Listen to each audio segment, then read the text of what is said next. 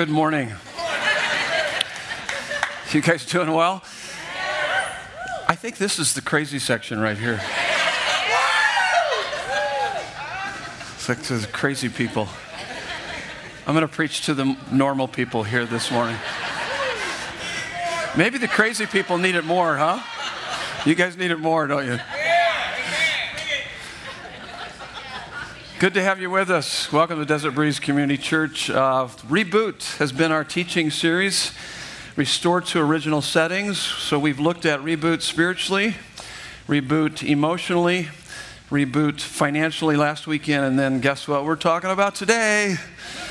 Physically, yeah, reboot physically. And uh, I want to start off by sharing with you a, uh, a stress diet that I have uh, found to be very helpful for myself. And uh, you don't need to write it down because you'll probably be able to remember most of this. But uh, stress diet breakfast for breakfast, a half a grapefruit, one slice of whole wheat toast, uh, eight ounces of skim milk.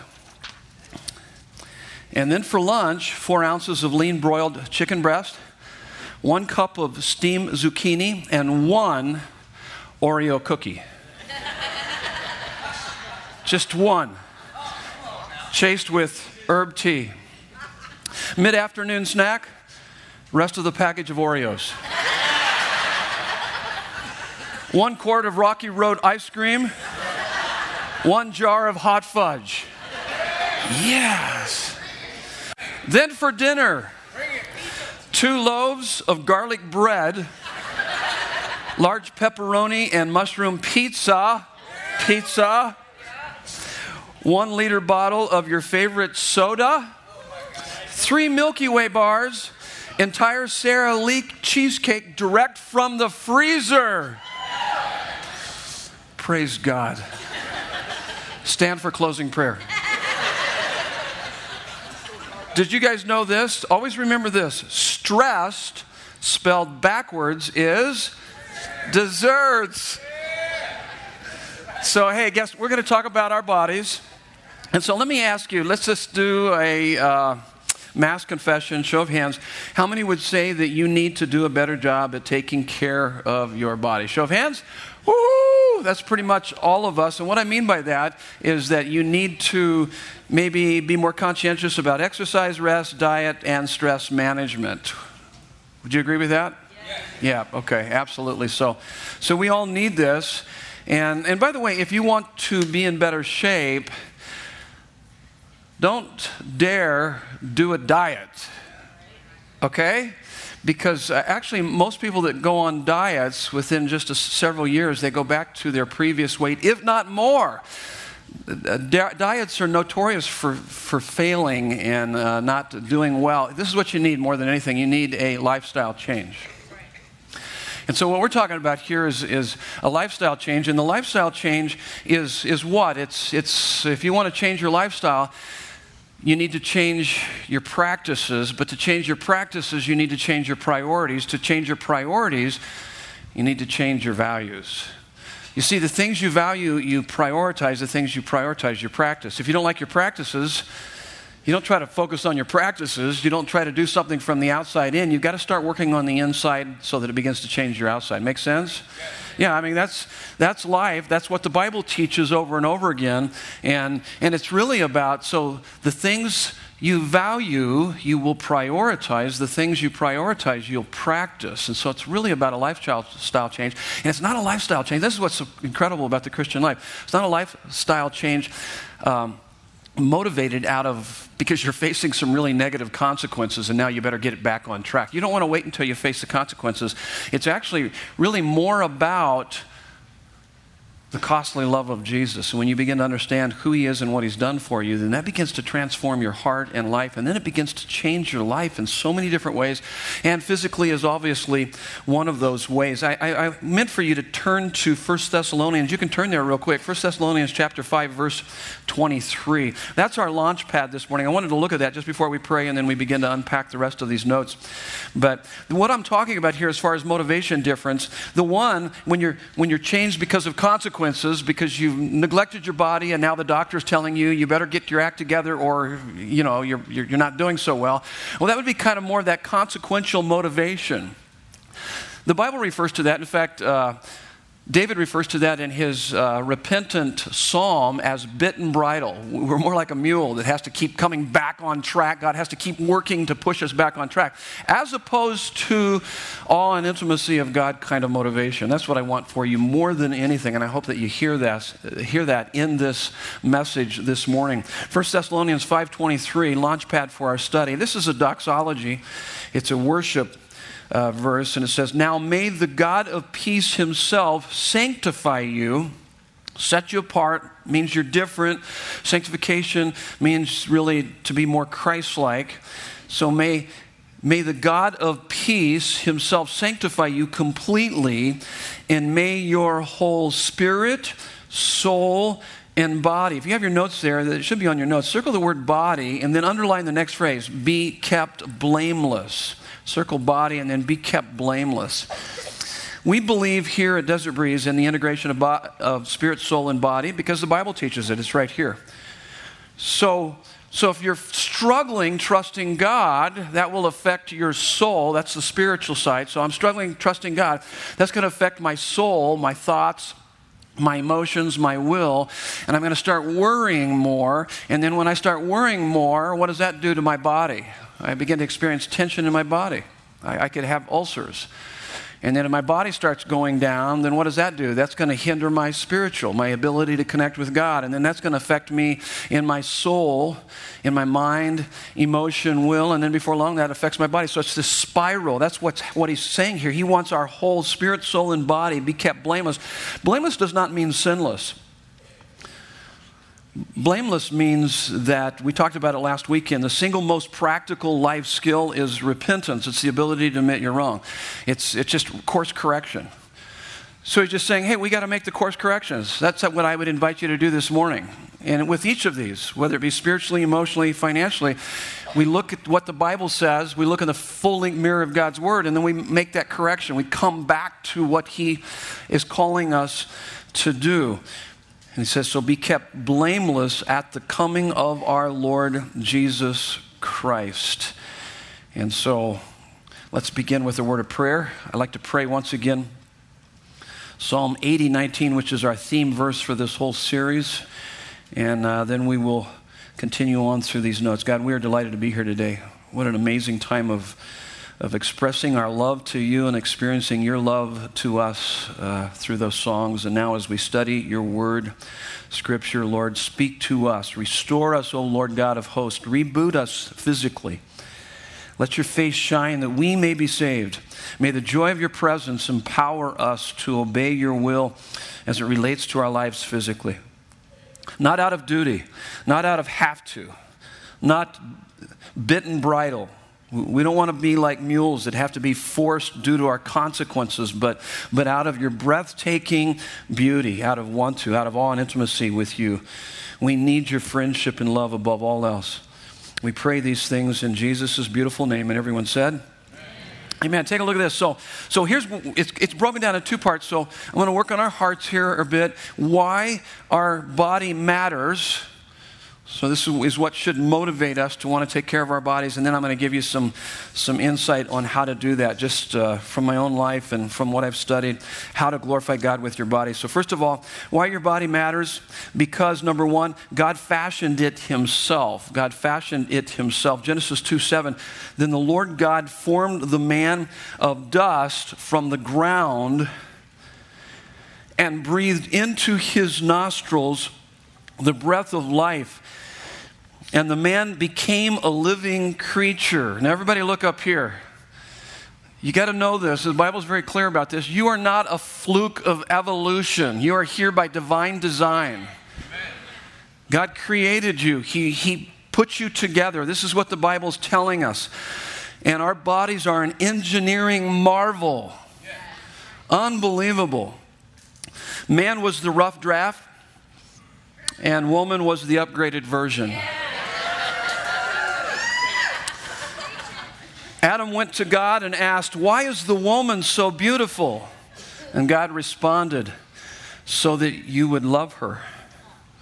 And Adam then asked, Why is she so analytically slow? God answered, So that she would love you. Sorry about that. This is a weekend of dumb jokes, okay? Psalm 139, it's a phenomenal psalm. Psalm 139, 13 through 14. All these verses should be on your notes. For you formed my inward parts, you knitted me together in my mother's womb. Isn't that fascinating? It's like God's hands were in our mother's womb, putting us together, creating us. Absolutely stunning.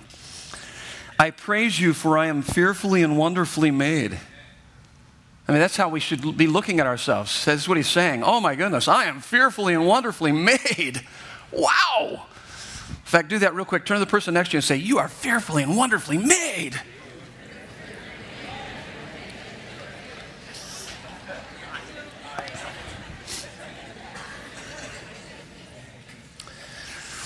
Notice what he says. He says, Wonderful are your works. My soul knows it very well. We need to know that deep in our soul. Wow, we are fearfully and wonderfully made. The best technology on this planet pales in comparison to the human body.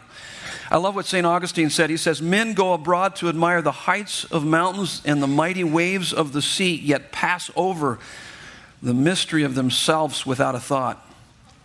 One of the things that I would uh, say to my kids, uh, Nancy and I, uh, Russell, Ryan, and, and Natalie, and uh, I wanted them to know more than anything that if we were to line up all of the kids in the world, I would have picked one just like them is what I would tell them. I would pick one that had their personality and their uh, giftings and, you know, uh, Everything about them I loved. And I, I, would tell them, man, God did an amazing job putting you together.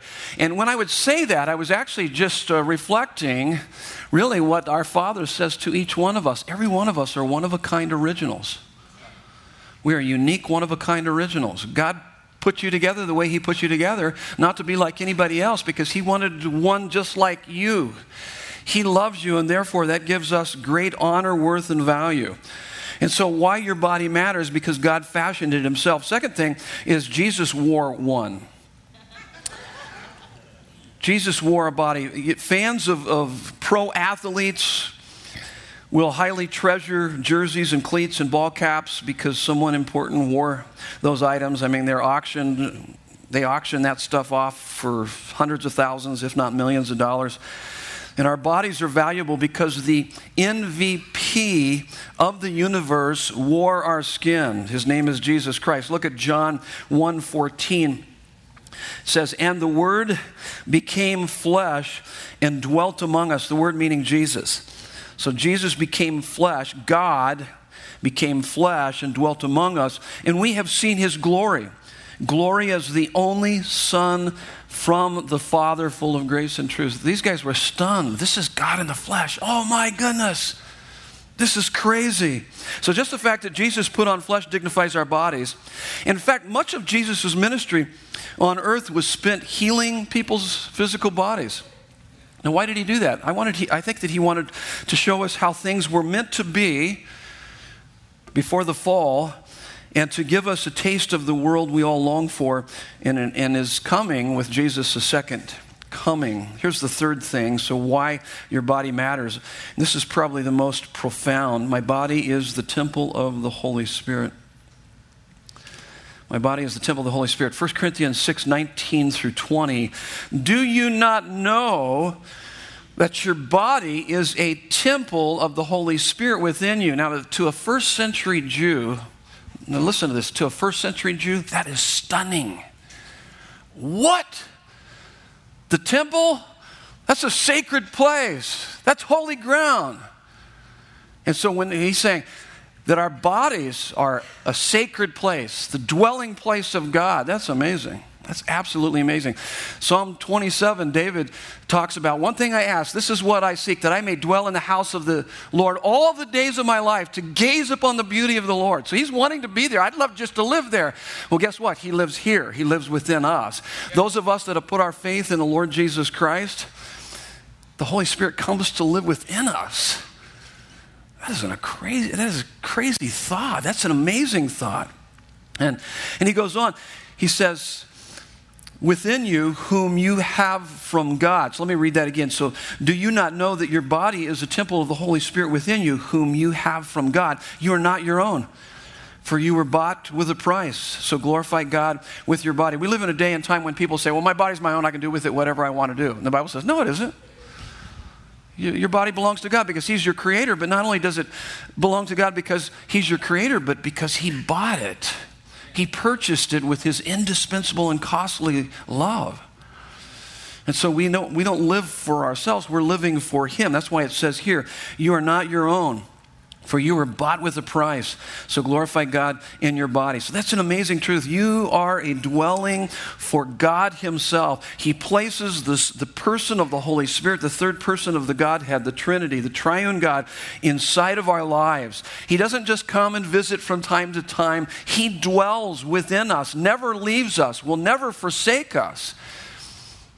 I mean, so what, what does that mean? That means that by grace through faith in Jesus Christ, we have union with God, but we can have communion with Him.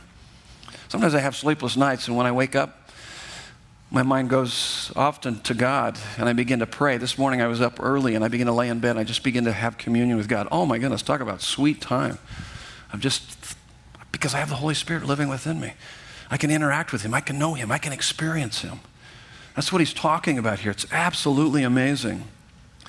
Therefore, we, because the Holy Spirit lives within us, we are the, the temple of the Holy Spirit.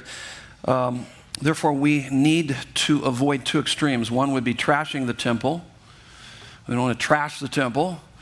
And nor do we need or should we worship the temple. Don't worship your body, but use your body for worship. How do we do that? Proverbs 21 25 uh, these are just paraphrases of each of these. Laziness is wrong and self-destructive. That's what the Bible says. 1 Corinthians 6.12, Christians should be free from any enslaving habits. 2 Timothy 2.6, hard work is a virtue and brings rewards.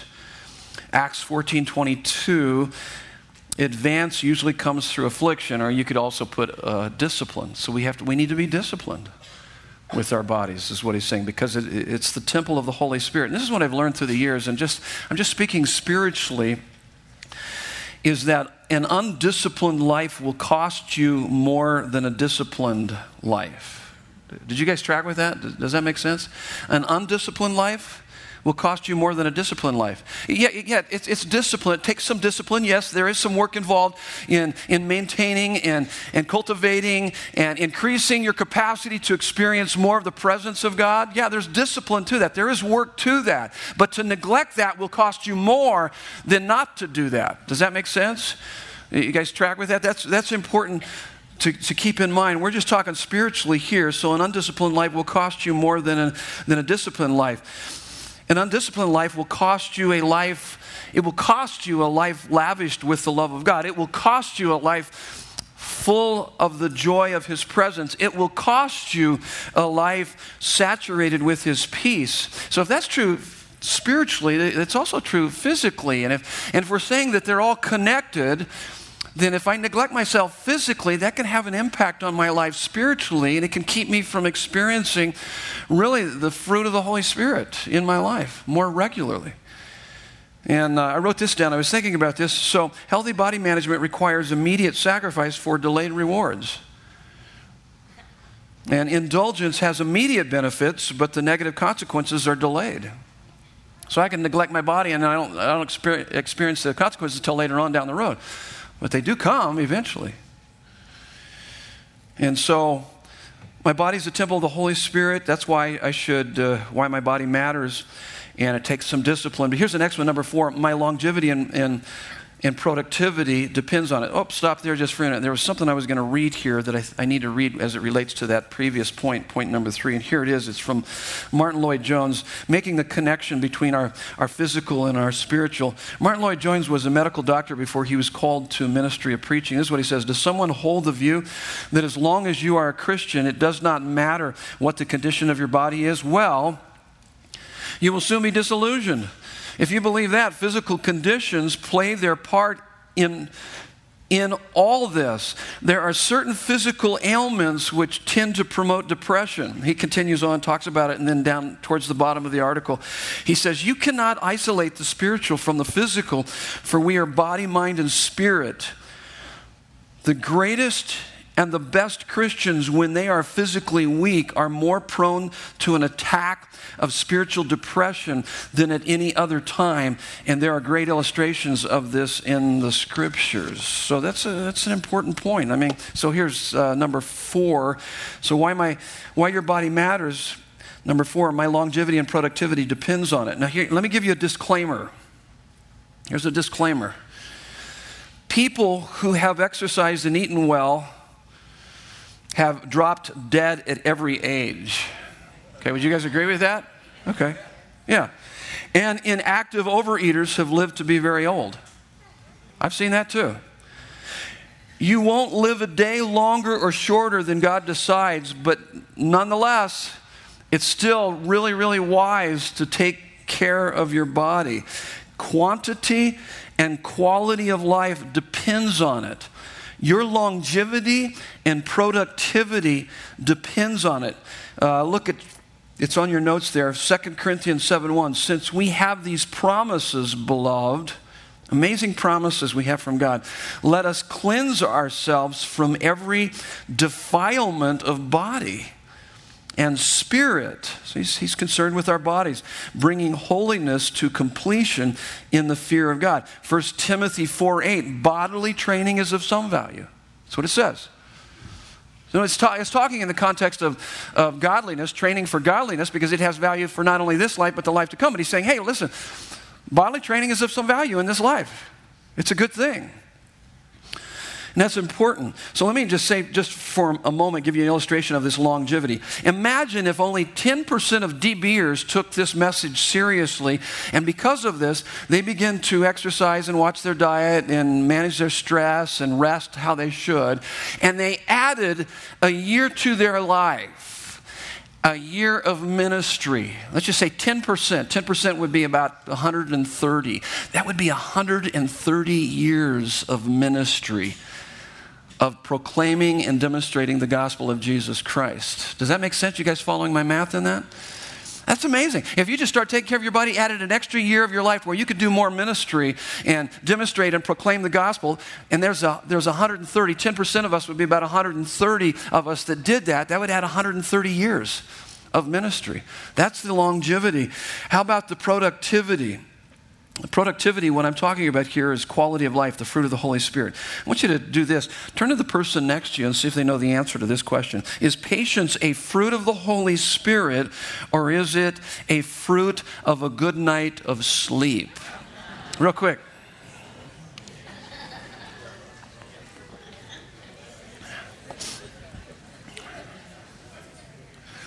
So, what are you guys thinking? Both. How many are saying both? Oh, ho, ho. People have asked me if I wake up grouchy, and you know the answer. I let her sleep in. Ah, see, I've used that. I've, I've, used that a lot. You guys know exactly what I'm saying. Here's what I do with my wife regularly. I do this. When she wakes up in the morning, I say, Hey, did you get a good night's sleep? And she goes, uh, Yeah, I did. Oh, good. I'm so glad because you are so hard to live with when you don't get a good night's sleep. And I say I can say that jokingly because she's never hard to live with, believe me. I'm the one. I'm the one that's hard to live with. And uh, when you lack, when I lack sleep, I'm prone to get irritable and impatient. How many would be able to fess up and say this morning, you can confess this, say, yeah, that's me. And the older I get, the worse I get. Yeah. That's right. Yeah. So, so, so imagine that. So you get, uh, you, if you're prone to, to get irritable and impatient when you lose sleep, imagine having a few nights like that.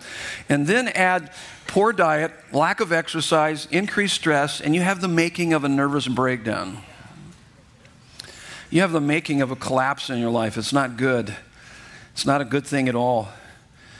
Our sanctification, our completeness in Christ, our Christ likeness My sanctification level rises and falls with how much sleep, diet, exercise, stress management I've had. That's just what the what Bible teaches that. The Bible's really clear about that. Yes, no doubt about it, the Holy Spirit can give us supernatural power to be patient when we haven't had enough sleep.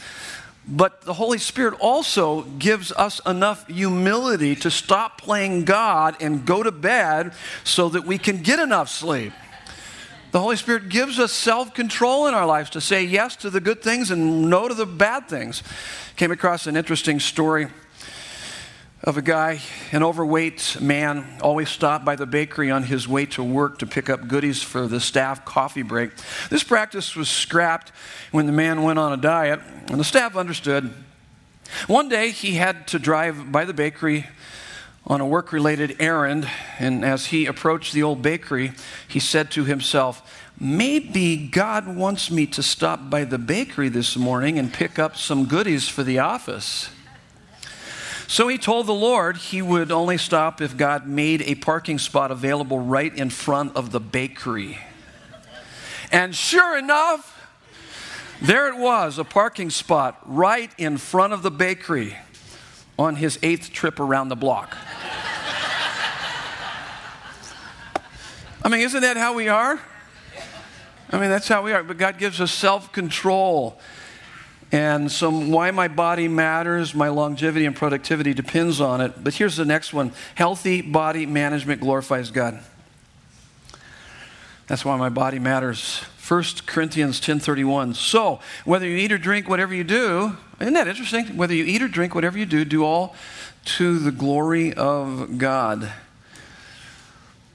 Here's, a, here's another thing, too, that you need to keep in mind. Maybe another disclaimer you might say, but, uh, but this is, I, I mean this with all sincerity, and you need to understand this. Never assume overweight, overweight means lazy and undisciplined.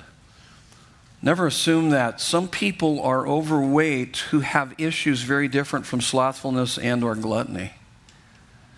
So we can't be so quick to, to be judgmental and, uh, but we also, if we're going to glorify God, we need to accept the body that God gave you, gave you, gave us.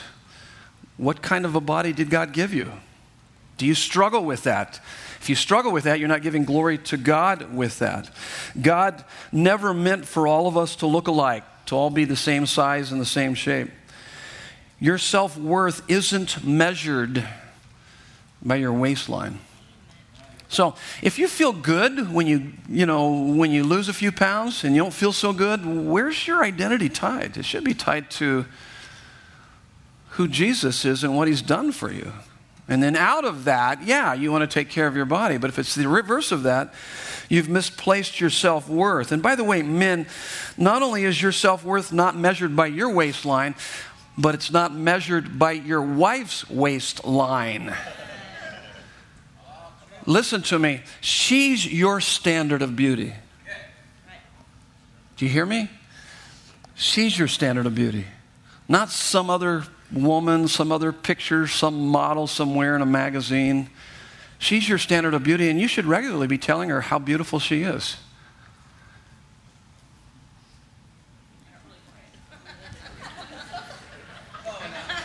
And ladies, you should be telling your husband Man, you are one handsome honk. Yeah. Regularly, consistently, regardless, regardless of his waistline, regardless of any of that. That's important. You don't use, you know, that kind of as to coerce them to do anything. You love them unconditionally. That's the kind of love that God loves us with. The Bible's really clear about that. And uh, our society ambushes us with unrealistic photoshopped images through magazines and movies and, and websites. And, you know, I don't know, maybe it's just me, but the, the Hollywood crowd is, has become so obsessed with plastic surgery, they have become a freak show. It's almost become freakish, and that's typically what happens when you obsess over certain things. You, push it out to these, to these extremes, and it just becomes really bizarre. Our bodies are instruments, not ornaments. Physical fitness is not about glorifying ourselves, it's about glorifying God. I was asking my wife this last week, so why do you, why do you work out? Because her and I work out regularly, so why do you work out? Because she said, Well, it's because I enjoy it. Okay, so why do you enjoy it? Because I feel better. So why do you feel better? Because uh, it gives me greater longevity and productivity. So why do you want to have longevity and productivity? And she says, Because I want to be able to be around for my kids and grandkids. So, why do you want to be around for your kids and grandkids? Aren't I just lovely to live with? it's like, What the heck? Get off my back, dude. You know what I'm doing? I'm trying to get her down to what is the bottom line? The bottom line better be the glory of God. Because all of those other things you can lose. But you can never lose the idea of the glory of God and living for His glory fundamentally. You know, because what if you don't enjoy it anymore? You still need to do it, but you do it why? Because for God's glory. You don't do it out of the consequences, but you do it because of Christ, because of who He is and what He's done for us. So, physical fitness is about glorifying God, not ourselves. Uh, Nancy and I work out at, at Speed and Strength University. It's uh, Drew Bohannon who attends here with his with his wife and two sons.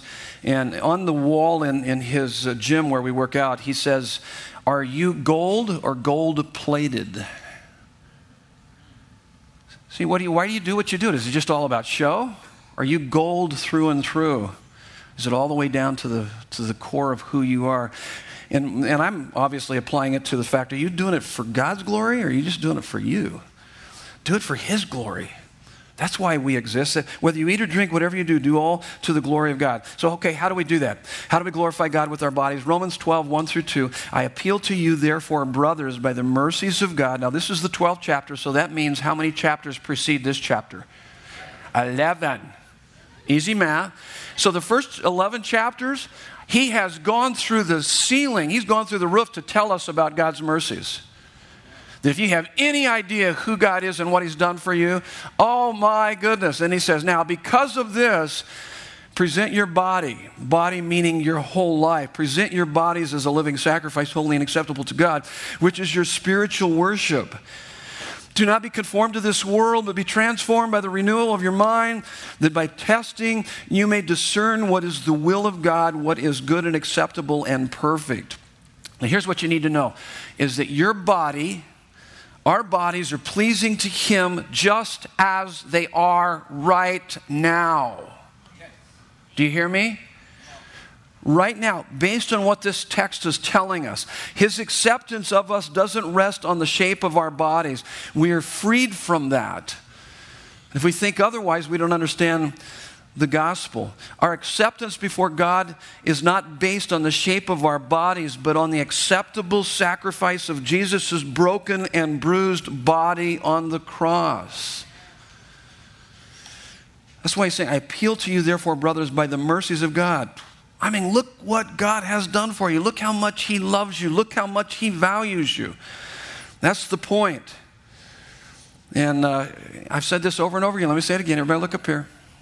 How much more, listen to me, how much more worth and value do you need than to have the creator of the universe love you, adore you, give his life for you? That's what he's saying. That's the foundation, that's the motivation. Out of that, then I want to honor him with my body, with my life, with all of who I am. I'm not going to do it perfectly, but boy, it sure is fun doing it because he already accepts me. I'm not trying to earn anything. I have everything I have I, I need in him. And so it's out of that I begin to honor him. The only one in the universe that matters sees you as more valuable than all the wealth in this world. And that's the glory of being a Christian. We live, we live with an entirely different motivation. So losing 20 pounds won't make God love you anymore. Gaining 20 pounds won't make God love you any less. That, that's what you have to have settled deep in your, in your heart and soul. Some of us need to lose weight, some of us need to gain weight, but all of us need to offer our bodies right now as a living sacrifice to God. That's what He's asking us to do. Now, how many know uh, the name of the Triple Crown horse, the one the Triple Crown this last year? It was after how many decades that won the Triple Crown? Anybody? American Pharoah. American Pharoah. How many knew that? Okay. So maybe this uh, isn't a very good illustration. I think it's a really a good one. So if you owned the Triple Crown winner American Pharoah worth $100 million,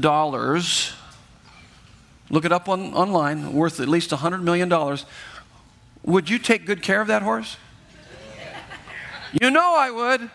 I'd be sleeping with that horse, making sure that horse didn't even get a nick. I mean, yeah, you would. Okay, maybe here's a better illustration. If you own the world's most expensive sports car, it's a Bugatti Veyron. I'm not even sure if I'm pronouncing it right. It's from Volkswagen, but it's one million. It's worth one million one hundred and ninety-two thousand and fifty-seven dollars. It accelerates from zero to sixty in two point five seconds. Yeah. It, the top speed is 254, close to 254 miles an hour. How many guys out, out there would like to have that? Okay, so if you owned that sports car, believe me, you would give it the best fuel and maintenance possible. You'd never take it off road. You'd never park it in the Arizona sun. And you would run it from time to time just to keep the engine in good running condition. Here's my point. Here's my point. Our bodies are of greater value and worth than a $100 million horse or a million dollar sports car. And, uh, and that's, that's, what, that's the point that I've been trying to get across here. So, even more so, even more so, should we honor God with our bodies. This is what it looks like. Here's the first one preventive care. Five ways to glorify God with your body. Notice what uh, Benjamin Franklin said an ounce of prevention is worth a pound of cure. It is better to try to avoid problems in the first place rather than fix, uh, trying to fix them once they arise. How many know that it's much easier to prevent than to have to fix once you've got the problem? Yeah, that's the point.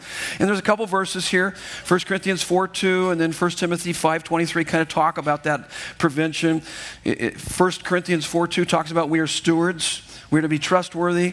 1 Timothy 5:23, Paul says to Timothy, "No longer only drink water, but use a little wine for the sake of your stomach and your frequent ailments." In other words, do some preventive care, Timothy. Goodness sakes. Take care of your body is what he's saying. So here's what I'm encouraging you to do. Get, get physicals regularly. Honor God by getting a physical once in a while. And yes, once you turn 50, get that dreaded colonoscopy. Thank you.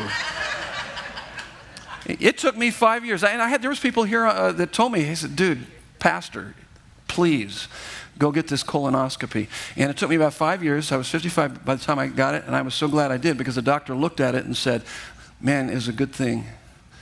He says, there's some things here that would have killed you. There were polyps and things, and I won't go into detail there. That doesn't sound very nice here on a Sunday morning. But, uh, but he said, hey, this stuff could have taken you out. That's just preventive care. Did I enjoy doing that? Not at all. My wife took me in kicking and screaming. But I mean, I just just take care of your body. Hey, listen, when you see some kind of abnormality kind of creep into your life, I need to talk primarily to the guys. Gals do a good job with that. But I mean, you start having a, you know, chest pain or anything like that, get take care of that. My goodness, those of you that are on the fire department, how many times did we go on calls I remember a two o'clock in the morning call in the Encanto area. I was running out of Station 10, and I walk in there. The gal's this this uh, white look on her face. I grab her arm. She keels over and dies right there. We immediately start working a code. I ask her husband, What's been going on? Well, she's been having chest pain. How long? For two days. What? How come you didn't call us earlier? I didn't say that, but I'm, I'm, I'm thinking, Come on. This, that was preventable. So, so I mean, use your noggin, especially us guys. We're the last ones to want to go to the doctor and do any of that. But, uh, but that's that preventive care. We got to take better care of our, our bodies. Here's the next one. Uh, oh, oh, oh, before I move to the next one, we got plenty of time. Let me just talk a little bit about my medic training that I had uh, when I took anatomy and physiology, just to kind of give you just a basic understanding of our, our bodies. The basic process of life is, is fuel line delivery. It's the basic kind of process of life. Arteries delivering life giving nutrients and oxygen to every cell in the entire body, both your organs and in tissue. And so when the fuel lines get clogged, it reduces the flow of fuel, therefore increases the aging process and makes death sooner. Does that make sense? So, how do we clog our fuel lines? By what we eat, primarily by poor eating habits, eating highly processed and refined foods, high in calorie and low in nutrition. And I mean, our, our society is saturated with that stuff. But then you combine that with a lack of exercise, and then a lack of rest, and then stress management, uh, no stress management skills, skills it's, you're trashing your body. It's, it's going to hurt you. And, um, and let me just, just say something here, real quick, about cigarette smoking. And this is what I learned when I was in medic training. It was, it was kind of shocking to me. I've never smoked in my life, but I've known a number of people that have smoked. And cigarette smoking actually scars the inner lining of your arteries, making fat collect that much more easily. Now, we all know um, that cigarette smoke, smoking won't send you to hell, just make you smell like it. But, uh, but it's, not, it's not good for you. It's not good for you. Take better care of your body. Okay, enough said. Exercise. Let's talk about exercise. The expert that I turn to here is Drew Bohannon from Speed and Strength University. He's helped me out tremendously. Nancy and I go to him regularly three times a week. And uh, this builds muscle, increases metabolism, strengthens our heart and lungs, eliminates poisons, increases energy productivity and mental acuity. Now, notice on your notes there, I've got that 3 slash 168, 168. You guys know what that is? What's 168? It's 168 hours in a week. And if you work out three times a week, one hour each time, that equals 1.7% of your time. What are you doing with the other 98% of your time. You got plenty of time to work out. You got plenty of time to exercise. How about the time that you spend watching TV? How, many, how much time do you spend every day watching TV? So he, he, that was part of that was on, on his gym wall in there, 168. And this is what he also said to me. Most people think that they're in better shape than what they really are. I was like that when I started working out there. And he said, You got to start off slow, then gradually build. This is what I would encourage. If you're not even used to working out, just go out and start walking. Walk down the block, come back. Next day, try a little bit further.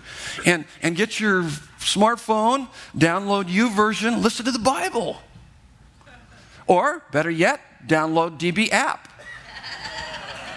listen to Pastor Ray yell at you. I mean, there's just so many different ways, so many different creative ways. Get somebody to go out with you and just start walking and then, and then gradually increase that little by little.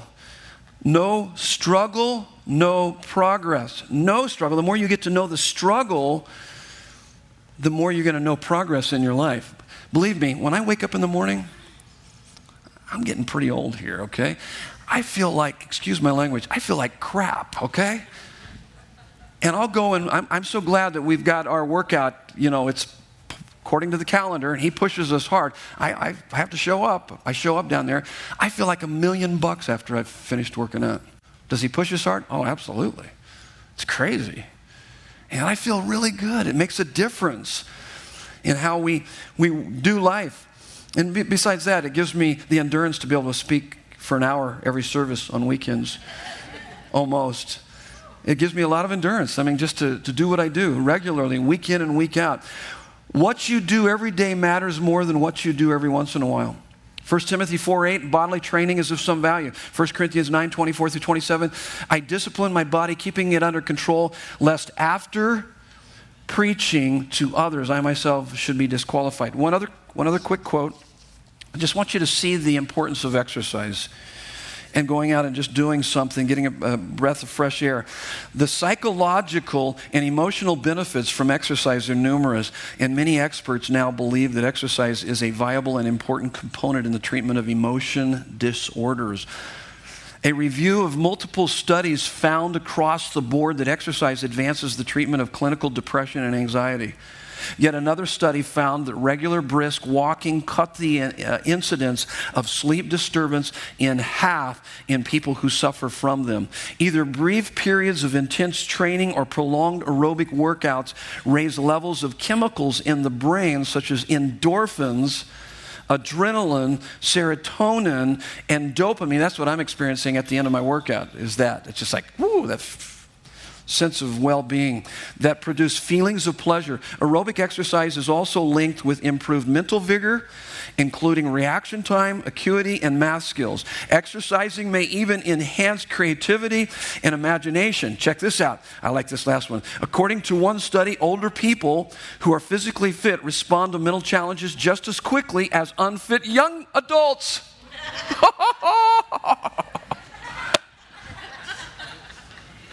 all you young adults. Bring it on. Okay, let's talk. Uh, let's talk diet. What you put on your fork dictates whether you are sick or well, slim or fat, depleted or energized. If you put junk in, you'll get junk out. So here's the deal minimize the food that is man made and maximize the food that God made. 1 Timothy 4 4, everything created by God is good, nothing is to be rejected if it is received with thanksgiving. I mean, don't be extreme about all this. Just have some balance. 1 Timothy 6 17. Don't set your hope on the uncertainty of riches, but on God, check this out, who richly pro- provides us with everything to enjoy. Everything to enjoy. That means food. Philippians 4 11 through 13 talks about contentment is found not in our circumstances, not in our food, but ultimately in Christ. Now, here's the point as it relates to food. We should eat and drink in a way that doesn't deny the sheer pleasure that God wants us to experience, but we need to tether that, connect that to the contentment in God as the love of our life and as a regulator and guide for our diet. So we can enjoy eating but he's got to be our ultimate contentment, not food. I'm to let me just talk just very briefly about what I what I have struggled with is emotional eating. The enjoyment of, of God-given rest isn't evil, but it can become laziness. The enjoyment of proper self-respect can become the sin of pride. The desire to have a home or car or computer can become covetousness or envy, and the desire and enjoyment of food can become gluttony. Food is good, but it can be it, when we take it to an extreme. So when our contentment in God fades, food can quickly take its place. There are three evidences that this is happening in our lives when we've moved it into this area of gluttony. Number one, indifference to unhealthy eating habits. You just don't give a rip about what you put in your body. That's, you've moved into the realm of, of gluttony. Here's another one using food to medicate, a means of coping with stress and insecurity.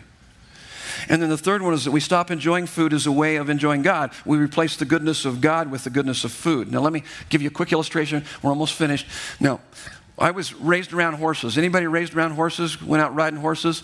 And what was interesting when we take our horses out, when we take them away from the barn, it, it was kind of hard to get them out away from the barn. But when we turn the horse towards the barn, what would the horse want to do?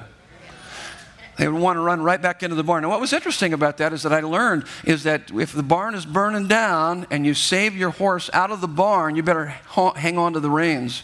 Because what will that horse want to do? Go right back into the barn. That sounds crazy. Yes, it is crazy, but that's what that horse is most familiar with. It's like a homing instinct. They feel safe there. They feel safe. Yeah, even if the barn is burning down. And so food can be like that to us. It's a way of coping with, with anxiety and shame and disappointment. Where do you run other than God to deal with the discouragement and the failure and the struggles of life? We all run somewhere. And if you're not running to God, could it be food? Now, for me, I mean, it was un- uncommon. I mean, I take a beating at, you know, whether I was at work or, or somebody come in and said some really nasty things to me. There were times I'd come home, and this was even after dinner, late at night, I'd be looking into the refrigerator, wanting that French vanilla ice cream smothered with hot fudge and caramel with toasted pecans topped with whipped cream. And my wife would come in there and go, Are you hungry? Get off my back. Yes. I'm starving. No, I wasn't hungry. But she kind of, when she would challenge me with that, I realized this is emotional eating. When I need to be taking this to God, this barn is burning down, and I'm going back to this for comfort. And it's ultimately going to be destructive to me. Here's the next one rest. Rest. And that's so part of that diet, we need to say, am I, am I an emotional eater? And I need to knock that off. I need to go to Christ with that and, and work on that. Rest. If you don't take time off, your body will take time off. How many have found that to be true? Yeah, absolutely. Sleep renews our energy, metabolizes brain chemicals, relaxes muscles, and rejuvenates our bodies and minds. You need at least seven to eight hours of sleep a day. You also need to divert daily, withdraw weekly, abandon annually. What I mean by that is that you need to find contentment and completeness in Christ. Abandon annually is when you go on vacations. You need to find your completeness and contentment in Christ. Matthew 11, 28 through 30, Jesus is inviting us, Come on to me, all you that are labor and heavy laden, I will give you rest. That's what you're trying to do. See, Sabbath rest is more than external rest of the body. How many have ever gotten a good night of sleep and you still woke up exhausted because you had so much on your mind? So we're talking about something much deeper. I've gone on vacation before, come out exhausted, come back exhausted because I just got too much stuff. I'm not finding my rest in Him. So Sabbath rest is more than external rest of the body. It is all also inner rest of the soul. We need, we need rest from the anxiety and the strain of our overwork, from our workaholism, which is really an attempt to justify ourselves. It's misplaced identity. I'm working for my identity rather than from my identity, possibly to gain the money or the status or the reputation I think that I, I can't live without. So avoiding overwork requires deep rest in Christ's finished work of salvation for me on the cross. I've got to rest in Him. Rest in Him. Here's the last one stress management. Excessive stress increases the aging process. I'm the poster child of that.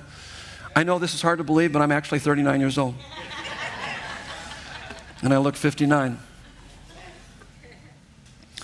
So, excessive stress increases the aging process, reduces the immune system, complicates our relationships, makes us less productive, can lead to burnout, keeps us from living life to its fullest. It keeps us from being able to hear God, and we can lose our joy.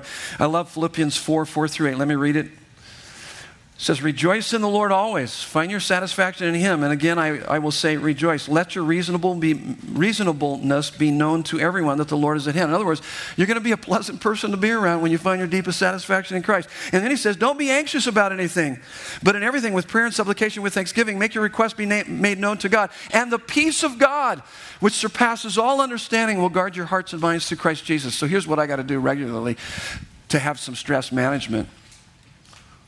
I've got to regularly rejoice and rest in the fact that the one who is perfect in love, infinite in wisdom, and unlimited in power is not only with me, but he watches over me. And to the degree that I, I rejoice and rest in that is to the degree that I'm not going to be worried, I'm not going to be stressed out, I'm not going to be anxious. I'm just resting in him. I'm looking to him. That's a sweet place to live. Okay. Whew. We're finished. But guess what? We move on to a hard one next week. We're going to talk about our sexuality. So come back. Come back next week. We're going to talk about that. That'll be a good one. And I want to conclude by uh, praying 1 Thessalonians 5.23, the very first verse that we started with. Would you bow your heads with me? Let's pray.